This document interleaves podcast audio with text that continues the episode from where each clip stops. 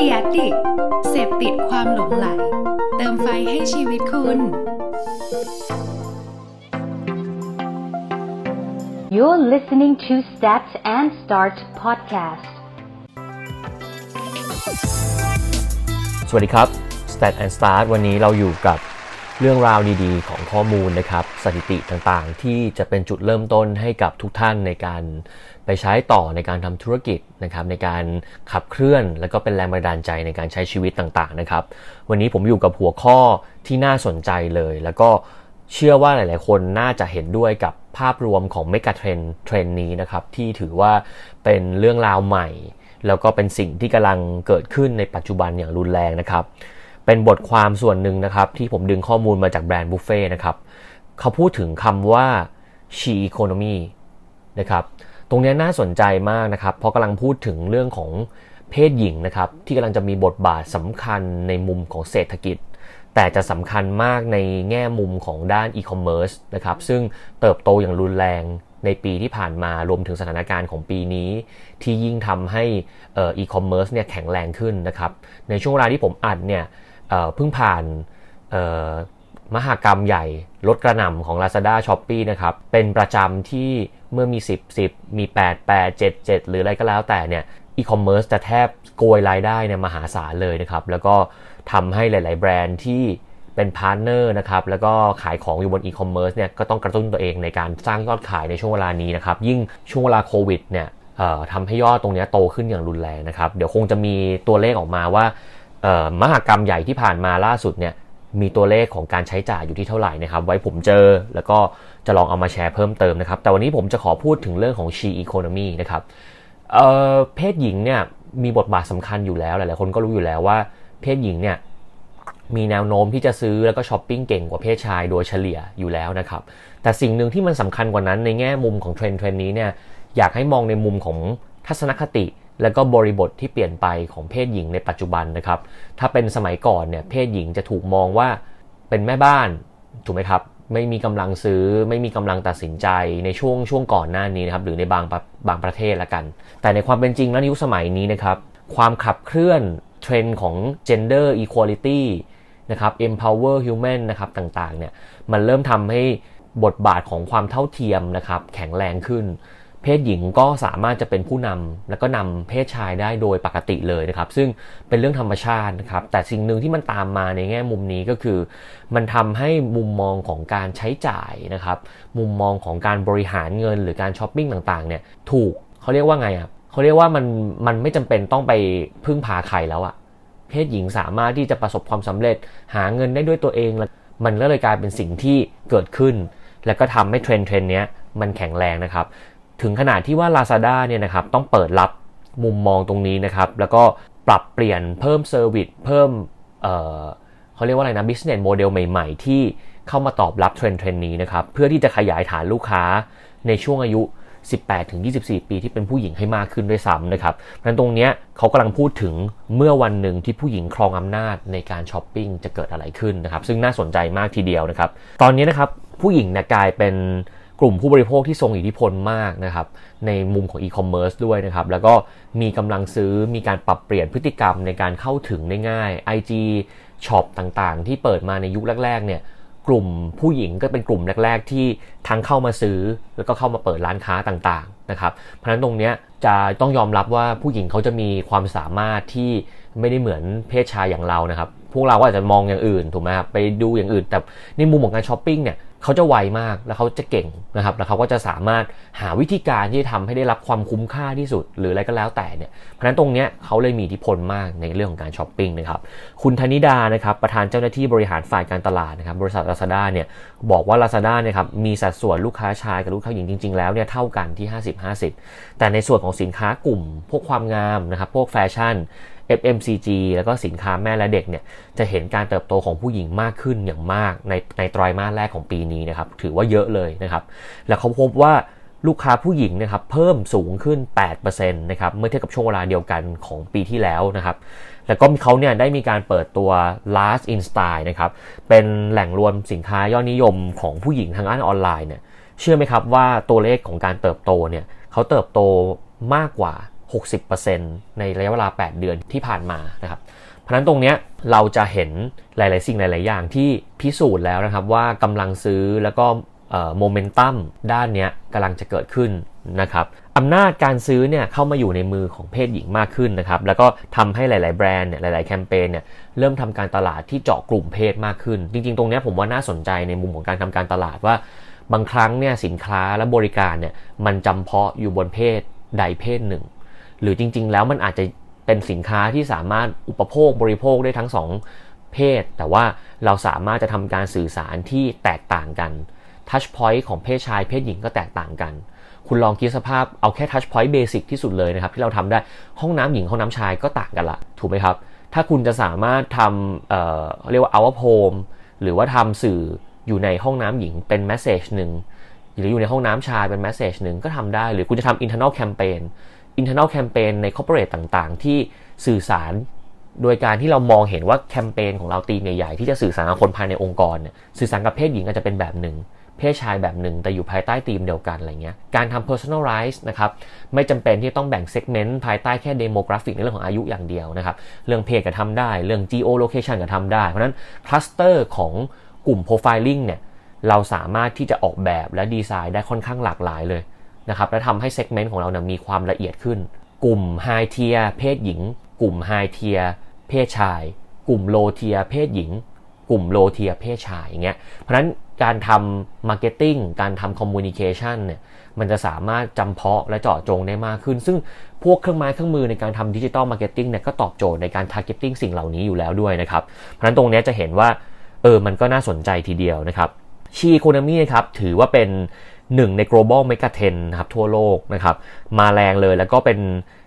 มุมมองที่เห็นว่าบทบาทของเพศหญิงมากขึ้นนะครับ แล้วก็อำนาจกำลังซื้อมากขึ้นด้วยเช่นกันนะครับ การใช้จ่ายของกลุ่มผู้หญิงเนี่ย โดยเฉพาะกลุ่มที่อายุยังน้อยเนี่ย หรือกลุ่มที่เป็น Gen Z เนี่ย มีแนวโน้มกำลังซื้อสูงขึ้น และใช้จ่ายง่ายขึ้น อันนี้น่าสนใจเลย ไม่ใช่แค่เพศหญิงอย่างเดียว แต่ในกลุ่มของ Gen Z เนี่ยกำลังจะกลายมาเป็นฐาน ของกลุ่มคนที่ใช้ e-commerce แล้วก็เป็นกลุ่มคนที่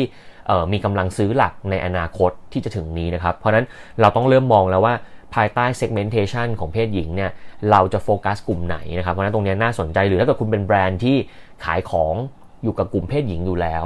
เราจะสามารถ initiate new product อะไรใหม่ ๆ ที่จะมาจับกลุ่มผู้หญิงที่มีกำลังซื้อน้อยหน่อย แต่ว่ากำลังเกิดขึ้นเยอะขึ้นเรื่อยๆเรื่อยๆอย่างกลุ่ม Gen Z ได้ไหม ตรงนี้ก็น่าสนใจนะครับเขาบอกว่าผลสำรวจเนี่ยพบว่า 85%ของยอดขายแบรนด์ต่างๆเนี่ยมาจากกลุ่มซื้อผู้หญิงนะครับ และมีถึง 22%ที่ช้อปปิ้งออนไลน์อย่างน้อยวันละ 1 ครั้งนะครับ หมายความว่าในผู้หญิง 10 คนเนี่ยจะมีผู้หญิง 2 คนที่ซื้อสินค้าออนไลน์ทุกวัน อย่างน้อยๆวันละ 1 ครั้ง น่าสนใจมากนะครับ ตรงนี้นะครับกลุ่มผลิตภัณฑ์ที่มียอดจำหน่ายสูงสุดสำหรับเพศหญิงนะคนอาจจะรู้ว่าเอาแล้วถ้าเพศหญิงมีความสำคัญและกลุ่มไหนขายได้มากที่สุดครับ ผมคิดว่าทุกคนน่าจะรู้แล้วแหละว่าอันดับหนึ่งเนี่ยไม่น่าไม่น่าจะผิดเพี้ยนกันไปหรอก ก็คือกลุ่มความงามนะครับอยู่ที่ 35.6%นะครับ กลุ่มแฟชั่นนะครับอยู่ที่ 28.9%แล้วก็ในกลุ่มสินค้าความงามเนี่ยมีมูลค่าสูงถึงนะครับ1.92 ล้านล้านบาท กลุ่มแฟชั่นเนี่ยอยู่ที่ 32,000 ล้านบาท แสดงว่าตอนนี้เรื่องความงามเรื่อง beauty เนี่ยจริง ๆ ถ้าเกิดใครสังเกตดูนะครับตลาด beauty เป็นตลาดที่โตอย่างต่อเนื่องมาโดยตลอดนะครับแล้วก็เป็นตลาดที่มียอด spending เขาเรียกว่า top spending category เนี่ยในองค์กรต่างๆ ก็จะมีการบ่งมีการหา research มาก็จะ support ตรงนี้เหมือนกันนะครับแล้วก็เป็นอีกหนึ่ง category ที่ให้น้ำหนักบนดิจิทัลค่อนข้างเยอะนะครับ Lazada นะครับมุ่งที่จะขยายฐานลูกค้าผู้หญิงมากขึ้นนะครับโดยเฉพาะกลุ่ม 18 ถึง 24 นะครับ ตรงนี้ก็จะเป็นสิ่งที่เขาจะต้องเริ่มมาทำมากขึ้นนะครับ แล้วก็มองหาสินค้าแล้วก็บริการโปรโมชั่นที่ตอบโจทย์คนกลุ่มนี้นะครับทำไมนะครับ Lazada ถึงสนใจเจาะตลาดกลุ่มนี้นะครับ เอาผมลองดูนะครับ เขาบอกว่า Gen Z เนี่ยเป็นกลุ่มที่กำลังอยู่ในช่วงวัยเรียนก็จริงนะครับเขาและกำลังจะเข้าสู่วัยเริ่มทำงานหรือ first jobber นะครับแม้ว่าปัจจุบันจะมีกำลังซื้อที่ไม่ได้เยอะมากนะครับแต่มีการใช้จ่ายอยู่ที่ประมาณนะครับ500 บาทต่อครั้งนะครับต่างจากค่าเฉลี่ยของทั้งแพลตฟอร์มที่เฉลี่ยจ่ายเนี่ยหัวละประมาณ 1,300 บาทต่อครั้ง เพราะนั้นกลุ่มเนี้ยอาจจะมีกำลังซื้อในวันนี้ที่ไม่ได้เยอะมาก ถ้าคุณสนใจจะจับเซกเมนต์นี้เนี่ยคุณอาจจะต้องดูก่อนว่า เอ่อ income ของเขาเนี่ยประมาณเท่าไหร่นะครับ minimum spending maximum spending อยู่ใน duration ประมาณเท่าไหร่ product segment ไหน service segment ไหนที่เราสามารถจะตอบคนกลุ่มนี้ที่เขาจะสามารถมีกำลังซื้อได้นะครับ แต่ในอนาคตคนกลุ่มนี้ก็น่าจะมียอด spending ต่อหัวที่สูงขึ้นเรื่อยๆ เมื่อเขาเริ่มมีรายได้สูงขึ้นนะครับ เพราะนั้นตรงนี้ก็เป็นอีกมุมหนึ่งที่ ไม่ได้เพียงแค่ว่ากลุ่มนี้เป็น opportunity แต่ต้องเข้าใจ context ของเขาด้วยว่าวันนี้เป็นยังไงในการทำการตลาดหลาย ๆ ครั้งนะครับ เราต้องคำนวณให้ได้ว่าสินค้าของคุณขายทางครอบครัวขายเป็นสินค้าของในครอบครัวเนี่ย household income เนี่ยเป็นเท่าไหร่ segment ของ household income ที่คุณจะแบ่งเนี่ยแบ่งเป็นยังไงเทียของคุณเป็นยังไง แล้วคุณจะ offer package offer service แบบไหนที่ตอบโจทย์กำลังซื้อในแต่ละกลุ่มนะครับ exclusivity ที่จะทำให้เทียมันต่างกันเป็นยังไง ไม่เพียงเท่านั้นนะครับ เราไม่ได้หมายความว่าคนที่ household income น้อยจะไม่สามารถมียอดซื้อที่เพิ่มขึ้นได้ เราสามารถจะทำ up sell cross sell ได้ด้วยเช่นเดียวกันนะครับ ตรงนี้เราก็เลยมองว่าเป็นอีกหนึ่งเทรนด์นะครับ เป็นอีกหนึ่งมุมมองที่น่าสนใจนะครับ แล้วก็ตอบโจทย์ในปัจจุบันเหมือนกันนะครับ ประสบการณ์ออนไลน์เนี่ยมันเข้ามาอินทิเกรตพวกเราทุกคนหมดแล้วนะครับ แล้วก็กำลังจะเข้ามามีบทบาท แม้ว่าวันนี้อีคอมเมิร์ซในไทยเนี่ยจริงๆสัดส่วนยังถือว่าน้อยมากนะครับ แต่ว่าเราก็ยังเติบโตขึ้นอย่างต่อเนื่องนะครับ เพราะนั้นโอกาสทางธุรกิจในในโลกออนไลน์เนี่ยยังมีอยู่มากเลยทีเดียวนะครับ ก็วันนี้อยากจะพอยให้เห็นเรื่องของชีอีโคโนมีนะครับ ตรงนี้อีกเรื่องหนึ่งที่อยากจะลองชวนคุยนะครับ ก็คือมุมมองการทำการตลาดกับกลุ่มเพศหญิงเนี่ยก็จะมีมุมมองที่ต่างกันนะครับ เราต้องเข้าใจคอนเท็กซ์ที่ชัดเจนมากขึ้นเหมือนกันนะครับ การสื่อสารกับ เพศหญิงหรืออะไรแบบนี้มันก็จะมีวิธีการสื่อสารที่ต่างกันนะครับไม่ว่าจะเป็นการเลือกใช้ภาษานะครับการเลือกใช้ mood and tone การหา insight นะครับหรือการทำ message หรือ even ว่าถ้าเกิดคุณต้องการจะสื่อสารกับเพศหญิงเนี่ย emotional engagement ในเรื่องต่างๆเนี่ยไม่เท่ากัน ถูกไหมครับ ถ้าเกิดคุณจะพูดเรื่อง bonding ระหว่างผู้หญิงเนี่ยมันอาจจะต้องไปจับกับเรื่องอะไร เช่นจับกับซีรีส์ จับกับเกาหลี จับกับดราม่าหรืออะไร แต่ถ้าเกิดคุณเป็นเพศชาย คุณอาจจะไม่ได้ associate ในมุมของ emotion กับเรื่องที่เป็นดราม่ามากหรือเปล่าอะไรเงี้ย คือบางครั้งมันต้องคิดในมิติที่กว้างขึ้น แล้วก็ต้องหา consumer persona ที่แข็งแรงนะครับว่าคนคนหนึ่งเนี่ยเขามีไลฟ์สไตล์มี context แบบไหนนะครับยิ่งเราแบ่ง profiling ได้มากเท่าไหร่เนี่ยเราก็สามารถที่จะทำแคมเปญที่แข็งแรงได้มากขึ้นนะครับ แต่ตอนนี้ยุคสมัยนี้นะครับ การ empower equality เนี่ย เป็นสิ่งสำคัญ แล้วก็เป็นสิ่งที่ทั่วโลกเนี่ยให้ความสนใจนะครับ หากคุณเป็นแบรนด์ที่มี Purpose หรือมี Positioning ที่สอดคล้องกับเรื่องนี้นะครับ ก็แนะนำให้ลองพิจารณาดูได้นะครับ การทำ CSR ในปัจจุบันเนี่ยไม่ได้หมายถึงการบริจาคหรือการทำเเรื่องของ sustainability เพียงอย่างเดียวนะครับ การ encourage culture หรือการ empower people เนี่ยก็เป็นอีกมุมหนึ่งที่หลาย ๆ แบรนด์ที่ได้รางวัลมากมายนะครับ ไม่ว่าจะเป็นรางวัลคานรางวัลอะไรเนี่ยก็ทำกันค่อนข้างเยอะนะครับ ตรงเนี้ย ก็อยากจะเปิดเป็นมุมมองไว้นะครับ แล้วก็คิดว่าเทรนด์เทรนด์นี้น่าจะส่งผลอีกในระยะยาวนะครับ หากคุณเป็นนักการตลาดหรือคุณเป็นผู้ประกอบการนะครับ ลองถามดูว่าธุรกิจ และก็สินค้าที่เราดูแลอยู่หรือแบรนด์ที่เรากำลังให้ความสำคัญอยู่เนี้ยนะครับ มีอะไรที่สามารถจะสอดคล้องกับ มุมของชีอีโคโนมีได้ไหมนะครับ เราสามารถยกระดับอะไรได้บ้างหรือเปล่านะครับ ถ้าสามารถทำได้เนี่ยผมมองว่ามันอาจจะเป็น tactical campaign ก็ได้ ไม่ต้องเป็น big campaign ที่ใช้ค่าใช้จ่ายเยอะก็ได้นะครับ เราอาจจะทำเป็นโปรโตไทป์หนึ่งมาทดสอบมาทดลองดูก่อนก็ได้ หรือถ้าเกิดคุณเก็บ Data เป็นประจำอยู่แล้วเนี่ยคุณอาจจะลองดูก็ได้ครับว่ากลุ่มลูกค้าหลักของคุณเนี่ย segment ไหนที่ซื้อของคุณเยอะที่สุด และคุณจะ serve segment cluster ของ consumer กลุ่มนั้นอย่างไรนะครับ ตรงเนี้ย ก็เป็นบทความง่ายๆ แล้วก็ผมว่ามีประโยชน์ในในการให้มุมมองกับเรานะครับ ก็หวังว่าเทปนี้นะครับจะ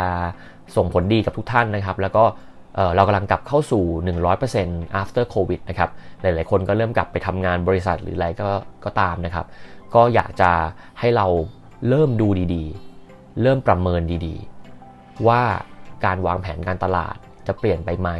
หรือจริงๆ การตลาดแบบไหนจะกลับมานะครับ ลองคิดภาพดูได้ ได้สั้นๆง่าย ๆ ว่า ถ้าวันหนึ่ง domestic เอ่อ airport เปิด media หรืออะไรตรงนั้น traffic ตรงนั้นจะกลับมาแข็งแรงไหมนะครับสนามบินอะไรที่มียอดเที่ยวบินเยอะที่สุดที่เราจะสามารถไป placing การสื่อสารเราและแข็งแรงหรืออะไรก็ตามเนี่ยเราเริ่มเริ่มกลับมาดูได้ครับ ทั้งในแง่มุมของ digital canvas หรือว่า physical canvas ว่าเราจะสามารถแท็กอินกับ New Normal ใหม่ ๆ ที่กำลังจะเกิดขึ้นได้ละ แบบ fully 100%ละ ห้างรูปแบบใหม่ เขามีกฎระเบียบอะไร แบรนด์อย่างเราสามารถไป activate ทำอะไรกับมันได้ไหม เพื่อสร้าง perception ที่ดี เพื่อสร้าง intended to purchase ที่ดี ตรงนี้คุณสามารถทำได้นะครับ ก็ฝากไว้เป็นไอเดีย แล้วก็หวังว่าเทปนี้จะมีประโยชน์กับทุกท่านนะครับ หากใครชอบนะครับก็ฝากแชร์ฝากส่งต่อนะครับแล้วก็ทำให้พอดแคสต์ของเรานั้น อยู่ในมุมที่มีประโยชน์กับทุกท่านได้มากขึ้นนะครับ ก็ขอบคุณทุกท่านที่ติดตามมาโดยตลอดครับ สวัสดีครับ